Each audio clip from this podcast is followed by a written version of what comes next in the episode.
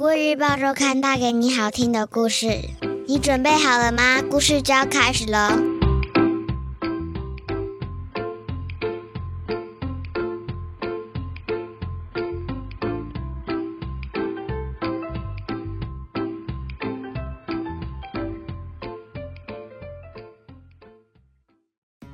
各位小朋友好，我是国语日报周刊的主编古文阿姨。你这周过得好吗？我们听故事的时间又到喽。在说故事之前，想先问问大家：你家附近有河吗？你喜欢在河边散步吗？春天的时候，在河边散步是一件美好的事，可以感受到微风吹。也可以欣赏河边的花花草草。今天我要说的故事，就发生在一条河上。这条河很特别，它竟然戴了一顶帽子。猜猜这条河的帽子是从哪里来的呢？这篇故事叫做《戴帽子的河》，作者是儿童文学作家谢宏文。现在，你准备好了吗？故事就要开始喽。天空中，不知道从哪飞来一顶蓝色帽子，崭新漂亮，看起来才买不久。蓝色帽子在风的吹送下飘啊飘，最后坠落在一条河上。清澈见底的小河中，青绿的水草像舞者优雅摆动，任由鱼儿自在穿梭在身边。小河给了水草表演的舞台，鱼儿每天开心欣赏，还模仿水草那温柔的姿态游动。小河有个诗意的名字。叫望星川，又刚好位在思想之道旁，在河畔散步的人，心情立刻变得平静沉稳。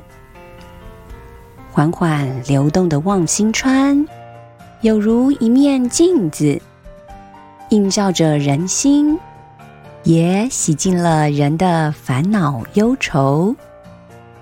蓝色帽子很快感受到小河带来的舒缓，忘记刚才被风带离主人身边的担心慌乱。一条色彩斑斓的锦鲤注意到蓝色帽子，马上靠近，赞美小河说：“你今天戴这顶帽子真好看。”好像有学问、会思考的哲学家。小何被这么赞美，觉得既喜悦又害羞。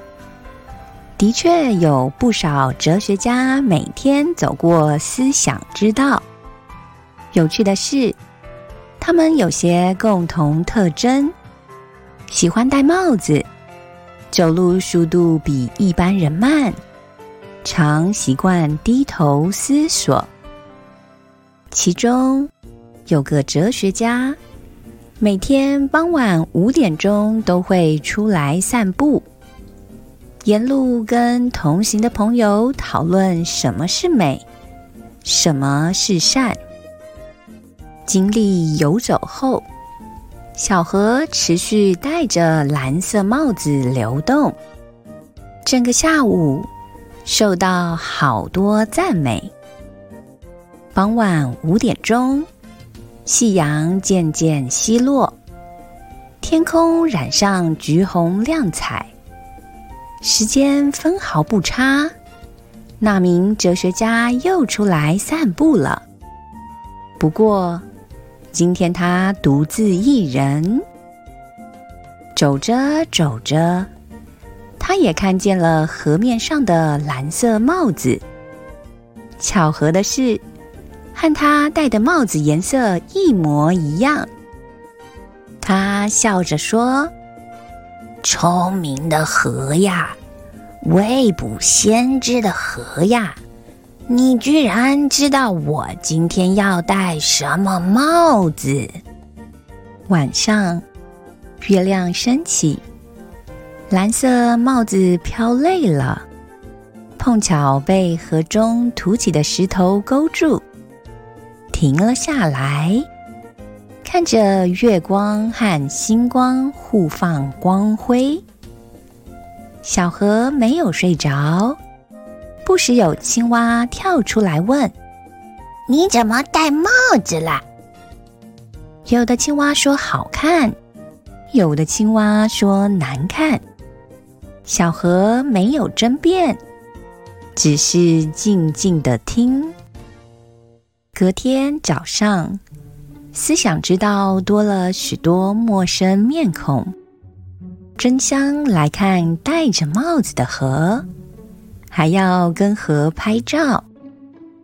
一只蜻蜓飞来告诉小河，它戴帽子的样子被人放在网络上，才吸引这么多好奇民众前来。小河不习惯被这么多人注视。